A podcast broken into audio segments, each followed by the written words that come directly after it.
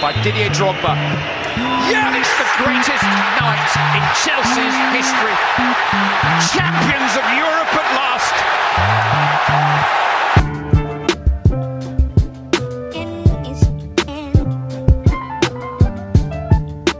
Hey guys, welcome back to another episode of the SW6 Daily Podcast. Today's episode, I keep telling you guys we're only going to get bigger and bigger from this point onwards. Last episode was an absolute banger. The one before that was a banger as well. But today we're here with an even bigger banger because today on the show, even though he's not a Chelsea fan per se, we do have a European soccer executive and investor. And yes, I'm fully aware I did say soccer because this our guest is from America. He's actually in California this morning. And I would like to welcome onto the SW6 Daily Podcast one of the chairmen and co-owners of FC Helsingør and co-owner of Dundalk FC and a minority investor at Swansea, Jordan Gardner. Jordan, how are you doing? I'm doing well. Thanks for having me. Appreciate it. Perfect, perfect. So, just to get straight into it, man, can you just tell us a bit more about yourself for the listeners who don't really know who you are? Yeah, no, um, I am a, as you described, a, a, soccer executive investor here based in San Francisco in California. Um, I have a background in sports and technology, and a couple years back, um, I sold my company and decided to to really get into football um, full time. And so I had a couple projects I involved, uh, I worked on in uh, soccer here in the United States. And then over the last two to three years, I've spent my time in Europe and made a couple strategic minority investments in football clubs. As you mentioned, Swansea City in the UK, um, Ireland, uh, Dundalk Football Club in Ireland, and our most recent project is FC Helsingør, which is a club in Denmark. And you know, we've, um, you know, I think the the idea behind the different uh, models, it's obviously a little bit of a unique um, strategy, is to kind of be very smart and strategic about getting involved in European football and understanding the, the different philosophies of football in different countries and what makes sense for us and what doesn't and try to avoid the mistakes i would say from our experience of you know american investors that come into europe and make mistakes and um, don't really appreciate the culture and the history of a lot of clubs. And so um, yeah that's uh, a little bit kind of a brief background of what i do. And um, very knowledgeable obviously on football on both sides of the atlantic. And uh, mm. and yeah happy to happy to talk further about that. Perfect perfect. So just to go straight into the uh, to the juicy part of everything. So obviously, with the world, we can't really have a podcast at this point in time without talking about the coronavirus, can we? So I want to ask you, on a personal level, how has the coronavirus really affected you? Like, so this, like, how has it treated you so far? Yeah, I mean, um, you know, we've been very diligent here in California. The uh, the lockdown happened very early, so we haven't had that many cases, specifically in Northern California, and so luckily we've been kind of spared the brunt where other places in, in the U.S., for example, have been hit pretty hard. So we've done okay. Um, lots of you know time at home, lots of you know socially distanced walks with the dog to the park. Um, mm. So I mm. can't really complain too much. Obviously, from a footballing perspective, it's been very disruptive for all of our projects, particularly our club in Denmark. But on a personal level, it's really um, it's been okay, all things considering. Mm, mm. That's a, that's interesting, interesting because uh, obviously, like in the UK and uh, all around, like everybody's trying to release that, like reduce the lockdowns and everything because the economy is suffering massively and all of that. But I don't want to get too much into politics and economics and all of that on here. But Jordan, I also wanted to ask you now that that's being said. So obviously, it's affected um, your restricted your movements and has made you stay at home a lot more often. I'm guessing that has also prevented you from um, working internationally as well. Because I'm guessing the fact that you have clubs across, I mean, across the Atlantic, you have clubs. You have a club in Denmark, you have ties to a club in England, and you also have ties to a club in Ireland. I'm guessing that has really um, affected like how you can move around and get stuff done. So I wanted to ask you, how has the coronavirus affected like the in like how has it affected your relationships with these different clubs? Yeah, I mean it's uh, it's been very challenging. Um, I had a trip scheduled to Europe, uh, specifically to Denmark, at the beginning of March that I had to cancel, and obviously I haven't gone over since. I mean, luckily, um, you know, particularly our club in Denmark, we have a, a, director, an American director, who's been in Denmark the whole time, so I'm in obviously in close consultation with him. But you know the borders are still closed in many EU countries. Um, I don't know if they'll be opened up to Americans anytime soon um, beyond essential mm. personnel. So it's definitely taken an adjustment. You know, um, I was scheduled to speak at a couple conferences. We were looking at a couple different projects in terms of other opportunities with other football clubs. That obviously all that kind of stuff's now on hold. So um, you know, from that perspective, it's been it's been frustrating. Um, you know, more the focus has been on, you know, how do how does our business or how does our clubs, different clubs, and particularly Denmark, um, you know, how are they affected by the coronavirus? You know, I think bigger football clubs, as challenging as this is, can sustain the losses to having no fans at the games and game day revenue and mm. sponsorship and and those kind of revenue streams. But for smaller clubs, for instance, for us in, in Denmark with Helsingør, um, it can be very challenging um, not playing games with fans and you know just being a smaller club you know we had budgeted selling probably one or two players next season and i think that might not become realistic anymore so you know it's very it's very difficult and i think as you know the summer progresses and hopefully things improve we'll start to see football return away from a you know financial side that makes you know things a little bit easier but for now it's really just about survival for a lot of clubs and finding models that can work in this climate, um, at least for the club of, of that size. Mm, mm. That's an interesting one. That's very interesting, you know, because you know uh, a lot of people in the Premier League have just been saying, "Oh, that the clubs really do need these uh, finances to be able to get stuff done," but very few leagues can actually say both uh, billion pound industries like the Premier League or the bigger leagues that can afford to stay shut for such a long period of time and most people don't actually consider the other clubs that are around, like in different countries. But yeah, that's actually very interesting. That's very very interesting. So I wanted to ask you, um, Jordan. I want to just take it, just go not necessarily trip down memory lane, but I'm just kind of curious. Why did you start investing in like football clubs and uh, think? Why did you start investing in football clubs? Yeah, I think um, you know I had played football growing up, not to a professional level, but to a semi-professional level, and I think I first got into it here in the U.S. because you know it's still very much a underappreciated sport from a professional level. You know, uh, we, we can spend a whole podcast talking about how soccer is in the United States and how it's growing, and so many kids play the mm-hmm. game, but you know, from a club ownership or a club executive level, it's still very much uh, behind all the other major sports in this country. And I felt there was um, there were opportunities, especially with you know the U.S. and other North American countries hosting the World Cup in 2026.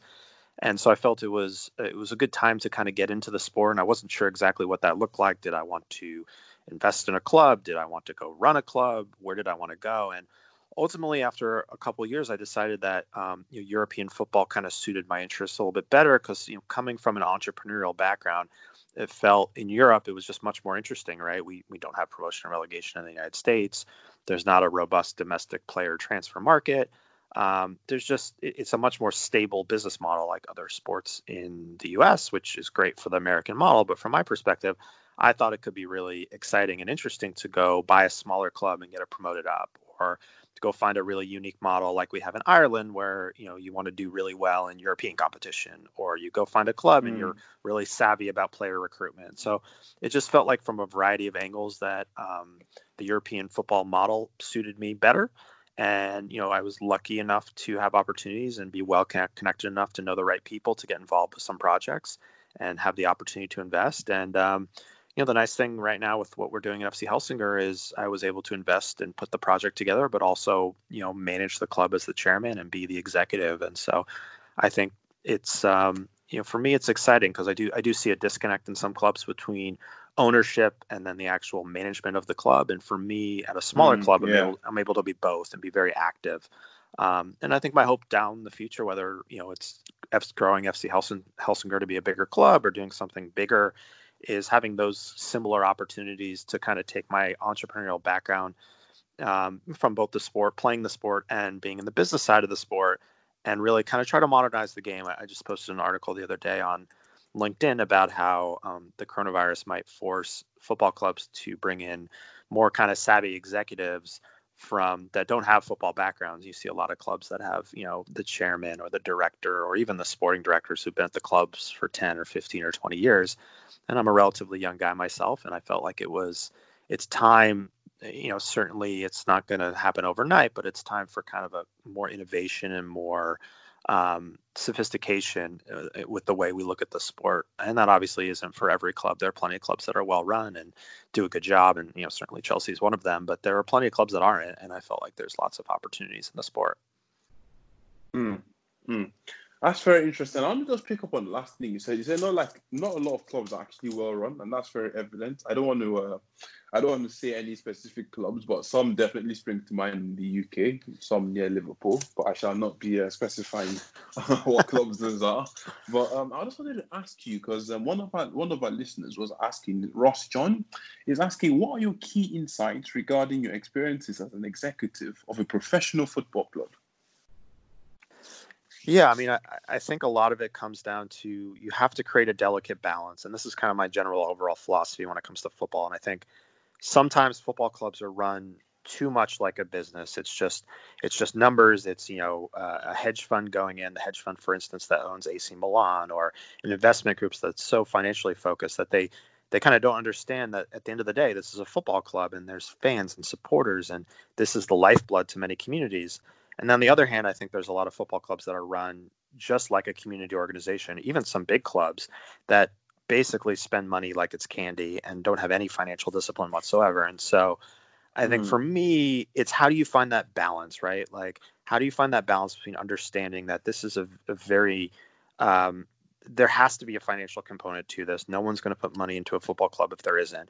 But it also clearly it's not a nuts and bolts business. It's a different kind of business that has a tangible benefit to both you as the investor and your supporters and your employees and your fans and your players. So how do you craft that balance? And I think that to me in this specific sport is the most important thing you can do is find a way that you can create a sustainable business and you know in the UK for instance, right? How do you how do you go into the championship or league one or league two for instance and create a sustainable business when you know every team is losing money and every team is spending too much money mm-hmm. and everyone's aiming to get to the premier league and you know that's just not a sustainable model right and i think the coronavirus is making it more apparent to worse. a lot of those clubs it's making it even worse and making it more apparent to those clubs that they can't just spend money like that and can't be they, there has to be a financial discipline to to the situation especially when you know, obviously there's no salary cap and there's no constraints. You have owners that just spend money yeah. and spend money, and eventually they decide, hey, I don't want to spend money anymore, and the club goes bankrupt or it gets sold. So, I think the the whole landscape is just it's very inefficient. It's very kind of this wild west of people doing whatever they want at whatever scales they want, and sometimes it works, and sometimes you have ownership that has enough money to do whatever they want, but a lot of times it doesn't, and you see Bolton and you see you know the mess now at Charlton, for instance, and like that's just it's just yeah. frustrating to see because if you had good disciplined ownership that understood what they were getting themselves into, I think you could avoid those situations. And so obviously this is a bigger conversation, but one of my philosophical reasons I'm in, into this sport and investing in you know, management is because I, I want to try to avoid those situations. I hate hearing the horror stories of, in my case, American groups, right? There was an American group that went into Aston Villa and lost a lot of money. Derby County, like there's been a lot of American groups, for instance, that have done that over the years, and that's you know that's frustrating to see because it's definitely avoidable. Mm. And with what you've just said, obviously, not a lot of clubs can actually afford to spend money during this period because, I mean, even bigger clubs, because I mean, I know quite a few people that tell give me information about like transfers and stuff that. I'm fortunate to be in a position like that and I'm pretty confident you'd have loads, um, more, way more than I do. But I just want to ask you. So, with that being said, um, D- D- David is asking you. He's so he's asking, how do you balance long-term objectives with short-term opportunities, such as like the upcoming transfer window? Yeah, I think it depends on what your your philosophy is as a club and an ownership group. If you are well, very well capitalized, right? Let's just say Chelsea, for example, right? Clearly, you have an owner that's extremely wealthy, that's committed to the club, presumably for the long term. Then you can use the coronavirus as an opportunity to, you know, go to smaller clubs that are struggling financially and and, and bring in talent, strengthen your academy, um, you know, mm. invest in infrastructure projects that make sense now. I think most clubs, I would say, more often than not during this coronavirus, are really going to be struggling. It's going to be a buyer's market when it comes to buying players. So I think if you are well capitalized in the long run and you have a good long term business strategy, you know, not to say the coronavirus is a good thing because it's not, but you can use it yeah. to your advantage while other clubs really struggle. And so I do think that's you, you do have to kind of balance that. But if you take the coronavirus out of the picture, I think it's like any other project or business is like you want to put together a short term, medium term, and long term strategy and stick to it. And specifically in football when there's a lot of focus on selling players, right? When there's a lot of focus on getting promoted, these things can take years, right? Bringing players through your yeah. academy. You know, we clubs invest millions of dollars into academies, and you have investment groups that don't understand that. Guess what? You're not going to see the return on those players on your first team, or the return to sell those players for three or five or seven years, right? And so I think having a long-term strategy in football is really really vital to success and having the patience and having the know-how to say look we might be in the red we might be losing money for the next three to five years but our long-term strategy has us getting out the other side now obviously the coronavirus complicates that situation but i think as long as you have good strong ownership with that's well capitalized with a with a vision for the long run you'll you know these clubs will be okay. most of the clubs will be okay. It's the smaller clubs that are kind of living hand to mouth. It's like I said, not to pick on League One and League Two and the Championship, but I think a lot of these clubs mm. are mm-hmm. they're gunning to get for for they're gunning for short-term success. We have to get promoted this year, or else we're going to run out of money, or we have to sell these two players. Well, guess what? The players, you know, sales market, regardless of what happens, is going to be heavily uh, reduced. Right? Those those sale prices might be 50% less because of the coronavirus. So all of a sudden, you have giant holes in your budget and if you haven't committed to the long term you're going to be in trouble financially so i think it just comes down to the overall philosophy of of, of management ownership of these clubs mm, mm. that's very that's very important that's very interesting because a lot of people because i'm guessing you know marina granovskaia the person who manages she basically like i'm get like for anyone that's listening that's not a chelsea fan she manages the um she manages Chelsea's transfers and manages the club, especially since Roman Abramovich can actually get into the country and do any official management. But I wanted to ask you, Jordan, because a lot of people feel like she's very um, difficult to work with, and sometimes she takes a lot of time to get transfers done. And they believe that because she's not very football oriented, she's not the best, she's not placed in the best position to get transfers and stuff like that done. Do you agree with those people? Or do you think that they need to look at this from a different perspective? Yeah, I mean that's a good question. I'm not obviously super familiar with her specifically, but what I would say is, mm. you know, it is a balance, right? You can't just have um, a sporting director and give him the keys to the car and say, "Go sign whoever you want. Here's an unlimited checkbook," right? Especially in light of the coronavirus. Yeah. So I do think you have to have this balance between you know, what are our financial objectives and who in our organization is making sure that we're making smart financial decisions versus what is our scouting and data and analytical infrastructure telling us in terms of identifying player targets. Now, you know, presumably Char- Chelsea's a little bit more methodical and a little bit, you know, yeah. uh, slower in terms of how they identify talent and what their model is. And, you know, is that a disadvantage when you have clubs with incredible amounts of money, PSG and Man City, and when those are the clubs you're competing with for players? Absolutely, but um, you know, I think it's just it's striking that balance. And I, again, I can't speak to Chelsea specifically.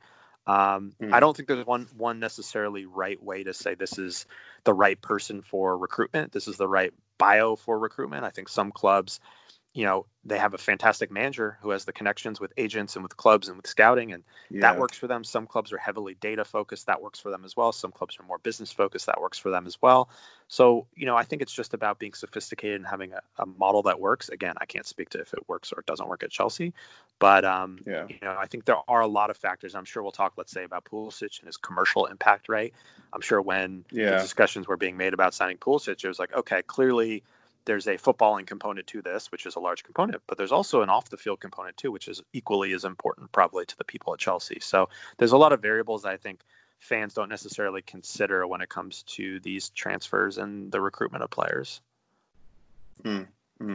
That's very good. That's very good insight to all of this because, like I like, um, when it comes from people like myself who aren't um, anywhere as um, informed as you are on topics like this. People just throw it on the bus. But I'm finally, I'm glad that someone of your stature is saying something along these lines. Now, before we actually move on to your um to the different clubs that you're a part of, we have one more question with regards to like uh, investing and ownership, and that comes from Jonathan, one of the listeners of the podcast. He's asking, what is the most challenging thing about being a football club owner slash investor?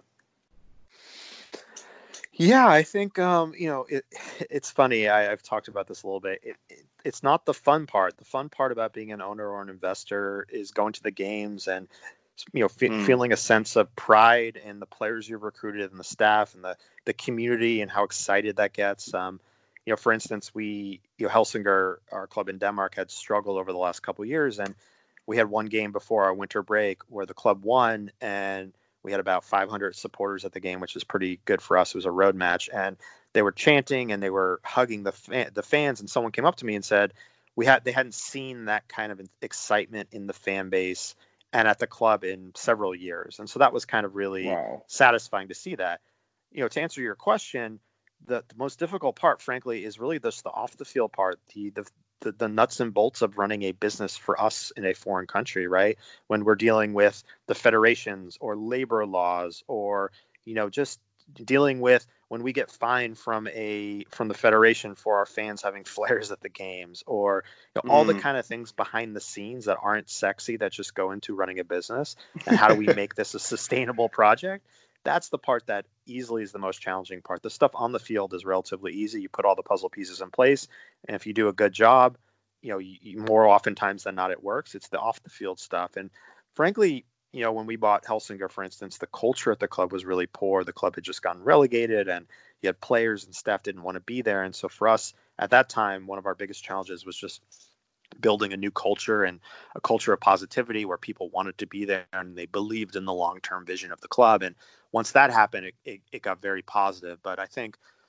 at a lot of clubs, um, there's just a lot of things that go into putting it together behind the scenes, whether that's taking care of the players or making sure your staff is taken care of or all those kind of little things. I think those are the most challenging aspects of running a football club. Mm, mm. Nice one. Very nice one. So now, with all that being said, like um, we said at the start of the podcast, you're actually involved with three football clubs. I'm going to ask you a little bit about each one, different types of questions. But we'll start off um, back home in England. We'll be talking about Swansea first. So, I mean, Swansea are a really exciting squad at the moment. I think they're like currently 11th in the league standings. Yep. But yep. I wanted to ask you so, um, Tammy Abraham, was actually uh, Swansea loanee, and Chelsea currently do have Gallagher at. Uh, I had Gallagher at um, Swansea as well. What are your thoughts on these two players? And did you ever get to watch them? And like, what were your what were your just what were your overall thoughts on the two of them? Yeah, I haven't been over to a Swansea game in about a year. Um, but when Tammy was there, mm-hmm. I went to a bunch of games. This must have been two years ago, and I mean, he scored a lot of goals. Quality player. Um, was really, I think, a big piece of the club when it was in the Premier League. Haven't get uh, haven't got to see Gallagher that much. I've heard he's done very well. He you know he came over I believe in the winter window, and then obviously everything got yeah. put on hold. So, you know the cool thing about Swansea is it's a club that's always had a really strong identity. Um, it's always brought yeah. in some good quality attacking footballers. Um, you know, obviously being in the championship is tough. There's just a lot of clubs, you know, spending a lot of money and gunning for the Premier League, and so I think um, there's been definitely flashes of exciting football this year. I think the the coronavirus break was a little bit tough. Um, the hope was the club would kind of sneak into the top six and into the playoff, and I'm not sure how that's going to happen now with the coronavirus change. But you know, it's it's a club that has an identity, and I think um, it's it's a really interesting club to be a part of. A very passionate fan base, and you know, a really good academy. As we've seen some some of the young academy players move on to bigger clubs, so it's been an exciting club to be a part of. Obviously, um, the hope is to get back to the Premier League soon. But you know, even in the Championship, it's a it's a good it's a good club to be a part of. Mm. Fair enough. Fair enough. So the main main main bit I've been wanting to get to from the very beginning. So I'm going to be talking about Helsingborg. So I wanted to ask you, for starters, why did you choose them? Why them? What made you choose them? Yeah, well, we you know the first discussion was where you know which league and which country, and Denmark was very attractive for a lot of reasons for us. You know, in terms of everyone spoke English, had a history, um, a track record of of uh, players moving on from Denmark to bigger leagues, Germany and Holland and Belgium and the UK. Um, there's a lot of clubs that focus really on youth development. Um, yeah. And you know, I think in general, clubs for the most part, mm, not always the case, but for the most part, are well run in Denmark. It's you know, you know, a progressive country. And so once we decided on Denmark, um, looked at a couple different clubs, different sizes. um, decided that Helsingør was the right spot. It's you know about a 40 minute train ride from Copenhagen, so it was important that we would be close to Copenhagen both for player recruitment and for visibility and commercial reasons. Um, had a new stadium opening. You know, we bought the club last year, and the stadium opened over last summer, so it had a new stadium coming. Had pretty good academy infrastructure. Um, had good history. The club had been at the highest levels of uh, Danish football you know, as of a year or two ago. So it kind of checked a lot of mm. boxes mm. for us. It was a good kind of open canvas for us to come in and potentially, you know, modernize the club and bring in some good young talent from abroad and get the club back up to the top levels in Scandinavia. Hopefully, eventually sell some players and then prove that we can run, uh, you know, a, a, good size Scandinavian football club, and then, you know, hopefully move on to bigger and better things. Mm, mm. That's that's that's actually really interesting because and also like you said earlier on as well, you said a fan came up to you and was just like they haven't experienced anything like this before, like they haven't experienced this sort of culture at the club in such a long time. So I wanted to ask you, how did you feel about getting promoted? Yeah, I mean, well, so for this season we haven't we haven't got promoted yet. We're got, we're on track to get promoted, but we're everything's on hold now with the coronavirus. Although there is a chance the season yeah. will get canceled and then we'll get promoted. So you know, knock on wood, we're not quite there yet. But obviously, if that happens, um, it's going to be a huge accomplishment. I think at, at any level, getting promoted um, is kind of a really strong indicator of the hard work that you've put into the club, both on and off the field. And I think particularly with this club that had struggled so much in many different ways, um, it's very satisfying to see how everything has changed positively for the organization and how that's being reflected in the on-field performance. So, you know, again, not there quite yet, but I think it's just going to be very satisfying. Hopefully, um, in the near future when that day comes. Mm, mm. That's a nice one. So I don't know to ask you as well. So for a lot of people that are listening to this, they will probably never own football clubs themselves, but themselves. But you said you run this on a day-to-day basis, correct? Yes, I mean we have a yeah. I have an American director who's there on the ground. I'm obviously not on the ground in yeah. Denmark every yeah, single day, but um, from a from an oversight perspective, from a management perspective, I'm in charge of all the decision making at the club. Yeah. Yeah. So see, so how exactly does it feel? Like have you is this something that you had always dreamed of doing as a young child? And like if yes or no like how does it feel to actually run a football club day to day? Like what are the like basic things that just need to get done? Just out of curiosity. Um yeah i don't think i had that was my dream to run a football club. I think um, it kind of just mm. happened and it's you know it's obviously turned into something i'm very passionate about. And i think um, you know, like I said earlier, um, as exciting and as fun as it is, there's a lot of times it's not fun and it's paying bills and it's dealing with t- payroll taxes. And so I think a lot of the behind the scenes work on the day to day basis is not super exciting. But in the same way, like I described, you know, a potential promotion, it's very satisfying to go out there on a Friday or a Saturday or Sunday when it's match day yeah. see kind of the fruits of your labor and then realize all that hard work you've put in. Um, you know, kind of building to something. And then I think also, you know, from my perspective, you know, we have a sporting director and we have a good sporting staff, but you know, I still have global connections on on my end, and so we were able to bring in a couple players from abroad um, through connections that I had, and then it's satisfying to see the development of those players that I was able to bring in to the club and see them develop and see them hopefully get sold or hopefully make a huge impact on our first team. And so I think in many ways, um, you, have being an owner of a club, you have very much like a sense of, um, you know, a strong emotional bond to a lot of the the management and the decision making in the club, and it, it makes it that much more satisfying. It's not that different necessarily from being a very passionate supporter of a club, but you just you really have the ability to enact change. And I think if you can come in with the right philosophy, that can that can be really positive. Obviously, being a supporter of a club for your whole life and your family's life, it can be very frustrating, right? If decisions are not being made that you agree with, or yeah, owner, you know, all those kind of things. And so I, I, I think it's from an ownership perspective, you you do have an ability to do things that can make a real positive impact on communities. Mm, mm. Fair enough. Fair enough. Now, another thing that I found very, very interesting about Helsingør is the youth setup that you actually do have going because um, at Chelsea at the moment, while having obviously Chelsea have brought in Frank Lampard and they're trying to deploy like start using the youth players more often. And I believe we had a guest on a few um, a few weeks back, and he specifically said that we be one of the objectives of the club would possibly to actually build the spine out of these youth players, and then from that point onward, then they add in more players that they want. So, what was your reason? What's the reason behind Helsingør's youth drive at the moment? Because your average age of the squad is actually not that high compared to other squads. So, why why, yeah. why is that? Yeah, um, you know, I think it's early. We've only owned the club for one year, and I think we're going to have to transition from a club that is focused on getting promoted. So we're going to be a little bit. We have been older, a little bit more experienced, to a younger club. You know, certainly a, a selling forward club, and again, pending the coronavirus. Um, you know, the academy in Helsingør is pretty good. It's um, you know, it's produced some pretty good talent. Um, I think we, before we bought the club, one of the goalkeepers is actually at Burnley now. I think I don't know if he's on the first team or on the under 23s. And so, you know, Denmark mm-hmm. produces a very good technical player, and I think there's a lot of good talent there. You know, for a club of our size and who we are, we have to be producing players through our academy.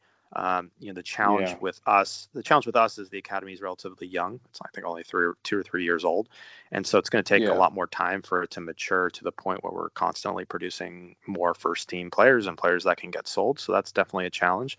Know, obviously bigger clubs like that can buy players. That's a different calculus. I do think you have to find a balance, right, between bringing players through your own system and identifying your own talent versus buying players. I think just straight buying players can be very challenging financially.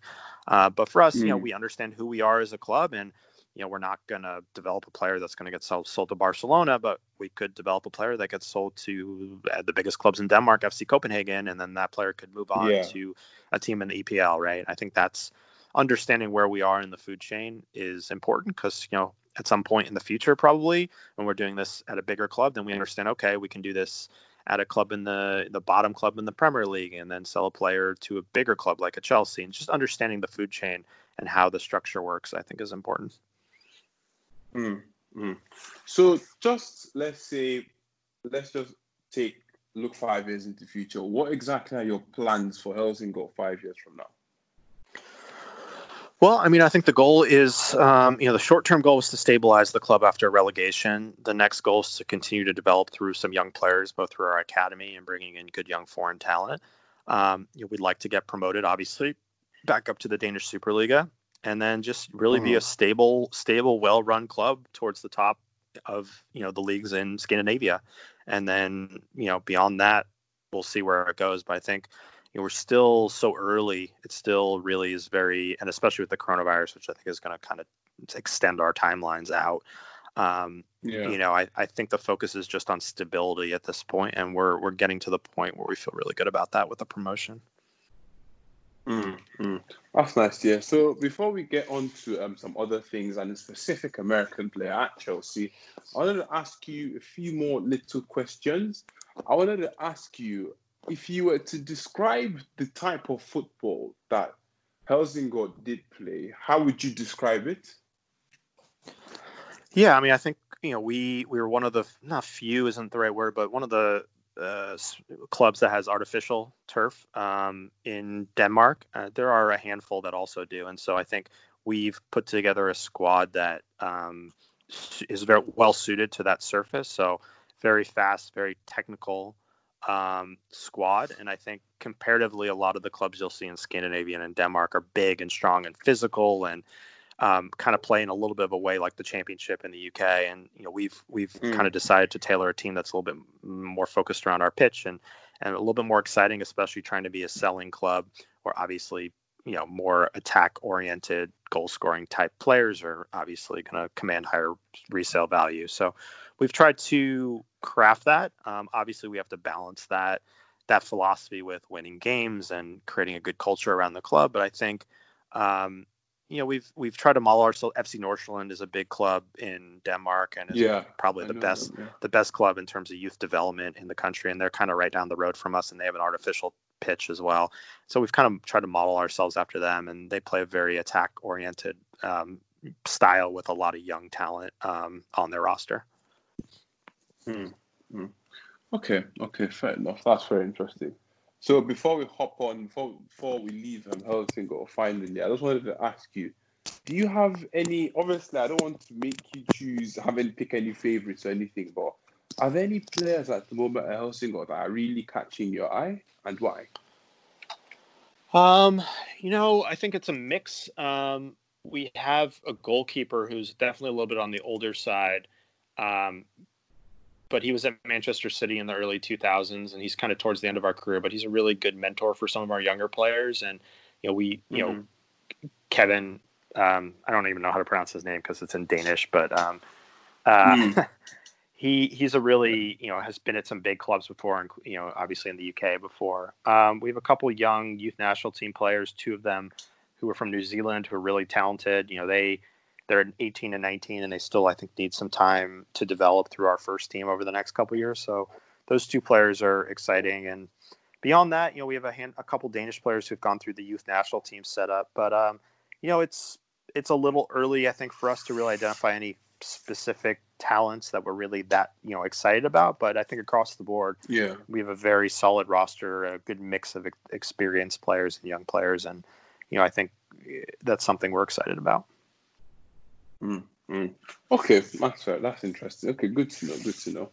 So I'm going to be moving on to sort of like Premier League related questions now, but um, I'm going to be asking one specifically about a Chelsea player that I'm sure you're extremely familiar with, Christian Pulisic. So, what would you say are the financial ben? Do you think there are any financial benefits of Chelsea actually signing Pulisic at the time? Because when we signed him, a lot of people said he was constantly getting injured and he wasn't really worth it. He's not as good as he was as they claimed he was. But I was just like, whenever I watched him play for America, he was always extremely electric and very good on the ball. And I felt like Chelsea signing a player of that caliber, especially from a country that isn't um, too inclined into watching football, would be very, very big for us and very, very big for the US uh, national team as well. So, what do you think of the Pulisic transfer? What do you think of Pulisic as a player? Do you watch him at all, or?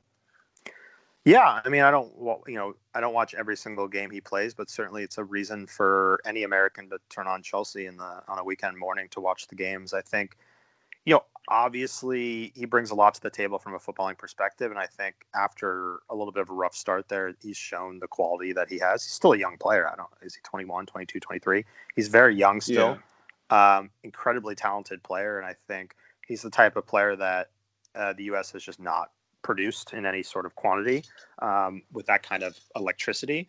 Um, from a commercial perspective, uh, you know, I'm sure the you know Chelsea could speak more to exactly what the commercial benefit is to sign him, but I think in the long term it creates a lot of interest here in the U.S. in that club because he's clearly, as of right now, the most well-known uh, American soccer player. Period, let alone in the U.S. or in Europe, and so that that means that people that either um, don't necessarily care about Chelsea or don't necessarily care about the sport are waking up on the mor- you know in the morning on a weekend and watching a Chelsea game, and I think that that is pretty big uh, from a commercial aspect. I don't know how you would quantify that if there are you know sponsors in the U.S. who are more interested in Chelsea because of him. If that means more Americans are getting on a plane and going over and going to the games, not exactly sure how you would you know, quantify the commercial benefit, but clearly there is a big benefit. Um, I had just to give you an example is I've had with the coronavirus. Obviously, everyone here is looking for content, to live sports to watch on television, and everyone's excited that the Bundesliga yeah. has come back. And I've had a couple people, including family members, say, "Hey, um, which te- which teams in the Bundesliga are the Americans on? Because those are the teams I want to watch, right?" And so mm. I think the same the same kind of philosophy applies to Chelsea, especially with someone like Pulisic who has much more name recognition than any of the Americans who are playing in Germany. Is there's a lot of people that, especially if they don't have a team, they're like, okay, well, I'll pick Chelsea because it has Pulisic, right? And I think that's pretty big um, for the growth. And so, you know, I, I, can't speak to was it a good um, was the was the purchase purchase price price inflated? Was it a good move for Chelsea? I think he's starting to prove that it was a good move, but in the long term, I think it will. It, just my two cents. I think it was a smart move for Chelsea in a lot of different ways. Mm. Good point, mate. Good point. Really like that. I really like that. And like you said, a lot of people are asking about um, American players, um, American players, and what if they like the different teams that they play for in the Bundesliga. So that actually brings me back to Helsingør because I actually did forget to ask that. So do you plan on obviously because so you're you're from America and you now own a club in Denmark. So do you plan on bringing American players over to Denmark to develop and to like just uh, put some more light on the Danish league? Yeah, I mean, we we did bring over a couple Americans last summer. We have one American on the roster currently, and that's certainly been a focus of us from the beginning. You know, now the challenge becomes is that the borders are closed, and that it's very going to be very challenging for the foreseeable future to bring over Americans, uh, at least for the summer, or at least probably in the next six to twelve months. But with our connections in the U.S., um, the, the growing, burgeoning football culture and market here in the U.S., I think it's always going to be a a very big piece of what we do in Helsingør is to identify top American talent to bring to Denmark. Mm-hmm. Okay, fair enough. So that's really me done in terms of speaking about players and like specific football clubs and all that. So I'm going to be coming back to you now. I'm sort of looking at more of like your future plans and stuff like that now. So I'm really curious. You've mentioned you spe- you mentioned that um, you understood where you were in the food chain with Helsingør at the moment, and you also mentioned possibility of getting maybe a smaller Premier League club, but you don't know how the future can afford this. Well, one day I could just see that you've bought one of the biggest clubs in England. Nothing is impossible, is it? So, do you actually plan on coming to England anytime soon in a major ownership capacity? Uh, I would probably say it's unlikely. Um, I think England is, while it's attractive, certainly for an American with the cultural similarities, and you know, uh, you know, for us, you know, it's the most visible league. Even the championship is is more visible than a lot of European leagues here in the U.S. I think the challenge with the leagues in Europe um, is is it's just very competitive. There's a lot of groups spending a lot of money trying to gun for the Premier League.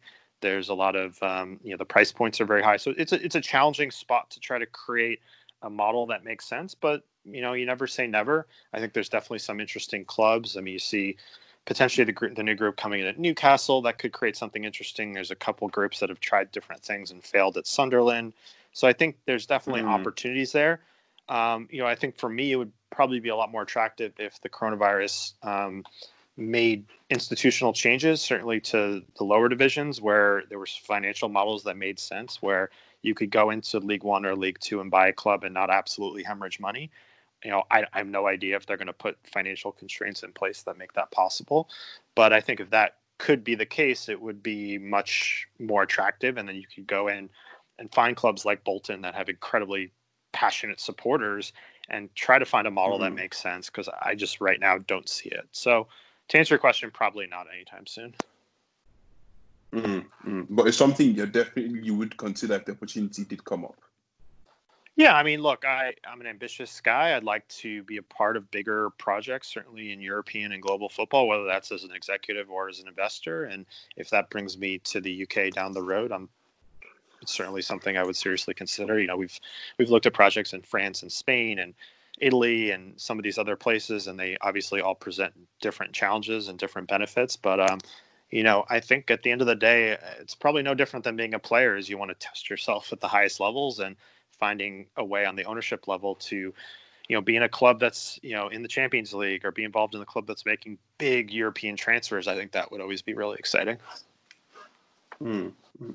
Okay, okay, that's very interesting. So, with all that being said, to close out on the Premier League, is there any teams in the Premier League that you do like? Let's say you're sat at home Saturday morning when you wake up, uh, puts on the television and just like let's watch some football today. And let's say Helsingør isn't playing, or any of the teams that you're involved in aren't playing, and the Premier League is on. Are there any teams you watch in particular, or you just watch the bigger derbies, or there's your one little team that you just like to watch, or something like that? I would say, uh, you know, I think Liverpool is always attractive to to watch with the way they play with Klopp. Um, you know, I, I don't I like Burnley. I don't like I don't think they play attractive football, but I like what they do in terms of philosophically and the way they they conduct their business. I think it's really savvy and that they've created a model that makes a lot of sense. Um, so yeah, I mean, I would say it's mostly usually the bigger matchups. The other team that is usually on my radar is not in the Premier League is Brentford in the Championship. I really like what they do. Mm, yeah, I, um, I know their I know their owner a little bit, and he's a really savvy guy, and I think um, they've very been very data and analytical focused, and they've always. Um, I know. I think they're I don't know what fourth, fifth, sixth place this year, and you know they're they're one of the lowest budgets in the championship. So they're always a team that I, I watch closely. They have connections to Denmark, so yeah, I mean I would say Chelsea as well with Pulisic. I'm always interested in watching. Um, so it, it, definitely depends. Mm, mm. Okay, okay, perfect. So that's me done with football completely. So I just want to backtrack a little bit. I like you know initially we spoke about um, we spoke about how you got interested in like investing in certain football clubs. So now I want to ask you, what got you interested in investing, like overall? Like, has this been something you've always wanted to do, or like just what's the story and how long have you been into investing into different um, ventures and stuff like that? Well, I think um, you know I've I've always worked for myself. Uh, I, you know I've had my own companies for uh, probably my since college, since my whole life, and so I think that's you know, from an investment standpoint, that's the interesting thing is you can kind of control your business and your project and make the decisions that you see fit and institute, you know, what you want to do. And so, you know, I think for the longest time, that's how I had, had, you know, conducted myself, you know, from a, in my other life and then decided that I would like that to translate into sports. And that doesn't mean I won't ever go work for another owner and go run a club or, or whatnot. But, um, I was just always very much a self starter and that was always very attractive to me. So, I think you know I certainly have, as we mentioned, passive investments where I invest in things for different reasons and don't have any involvement necessarily. But a lot of my investments are not passive because I think that's an, it's important to to really have a hands-on approach if you're going to get involved with something. Mm, mm. So apart from like football clubs at the moment, the three we've mentioned, are there any other investments you have at the moment? Uh, outside of football, um, I have an investment in a winery in Mendoza in Argentina. Uh, we make Malbec. Yes. Um, it's, it's, not that dissimilar than owning a football club. Uh, we you know we go down there once or twice a year with with my wife, and you know we uh, we make wine as part of a bigger group with friends and family, and so that's that's kind of exciting. Gives me an excuse to travel. Um, you know, beyond that, no, it's just mostly football focused. Mm, okay. Okay. So, what would you actually give to uh, younger people and like people who are aspiring to do the stuff that you do? Because, I mean, I don't really partake in investing. I like um because I mean I'm trying to run a few companies myself, like marketing stuff. I also do like I'm involved in like cryptocurrency and trade stock trading and stuff like that. So, what sort of advice would you give to someone who's uh, aspiring to do things like yourself? Well, I mean, to get involved in investing in general, you obviously have to have a risk capacity to be okay that you know many investments fail or they might not work out the way you like them, or you certainly have to have a capacity to do that. I think more likely what I actually get asked more often than not is like, I want to get into sports or I want to get into football. How do I do that? And I think um, because obviously because my approach in terms of my investing approach is just it's very different and unique and it doesn't isn't necessarily realistic for most people. So I think my advice in general in anything is, you know, network, connect with the right people, you know, volunteer your time, intern, start small, get involved with clubs, you know, you know, put uh, make a good imprint on on your clubs, and then impress people like myself who are in positions of of management that in you know that can help you advance your career. And so, um, you know, from an entrepreneurial perspective, it's like if you have ideas and you know you think they're viable it's like give it a shot. I mean but realizing that most businesses do fail um, and that's there's nothing wrong with that that's just the way the world works. And so i think it just it just depends on what the goals and visions are for younger people. But like at the end of the day comes down to you know being a self-starter being really hardworking being a people person in terms of connecting with the right people. Um, and so i think if you check those boxes you're probably going to have success Mm, mm. Interesting. Thanks for the advice. Thanks for the advice. So I was mm-hmm. going to ask you. So now that we're just like winding down, now things are going to end very soon. I want to ask you. So obviously, you get a lot of like involved in a lot of football, and that's not too popular up in the states. So do you watch any other sports? Are there any other teams that you follow like passionately? Uh, yeah, I mean, I watch most other sports here in the U.S. Uh, I'm a big fan of basketball, NBA, um, NFL, mm. what team? Football. I watch that. Uh, for the NBA, my team is the Sacramento Kings, and uh, in the NFL, uh, the local the NFL, the local team here is the San Francisco 49ers. Um, so yeah, I try to stay involved. Obviously, I, I, keep involved in American soccer too here, even though relatively speaking, it's not quite pop that popular yet. And you know, there's just so many different um, avenues here, whether it's hockey or college athletics, and there's there's just so many different uh, things it's only and, and, then from a footballing perspective you can get up on a weekend and you can watch football in about 15 or 20 different leagues. So there's there's a lot of things going on. There's only so much time in the day. Um, but uh, but yeah i would say uh, basketball and american football would be my two uh, two ones I, I, I watch the most after soccer. Mm-hmm.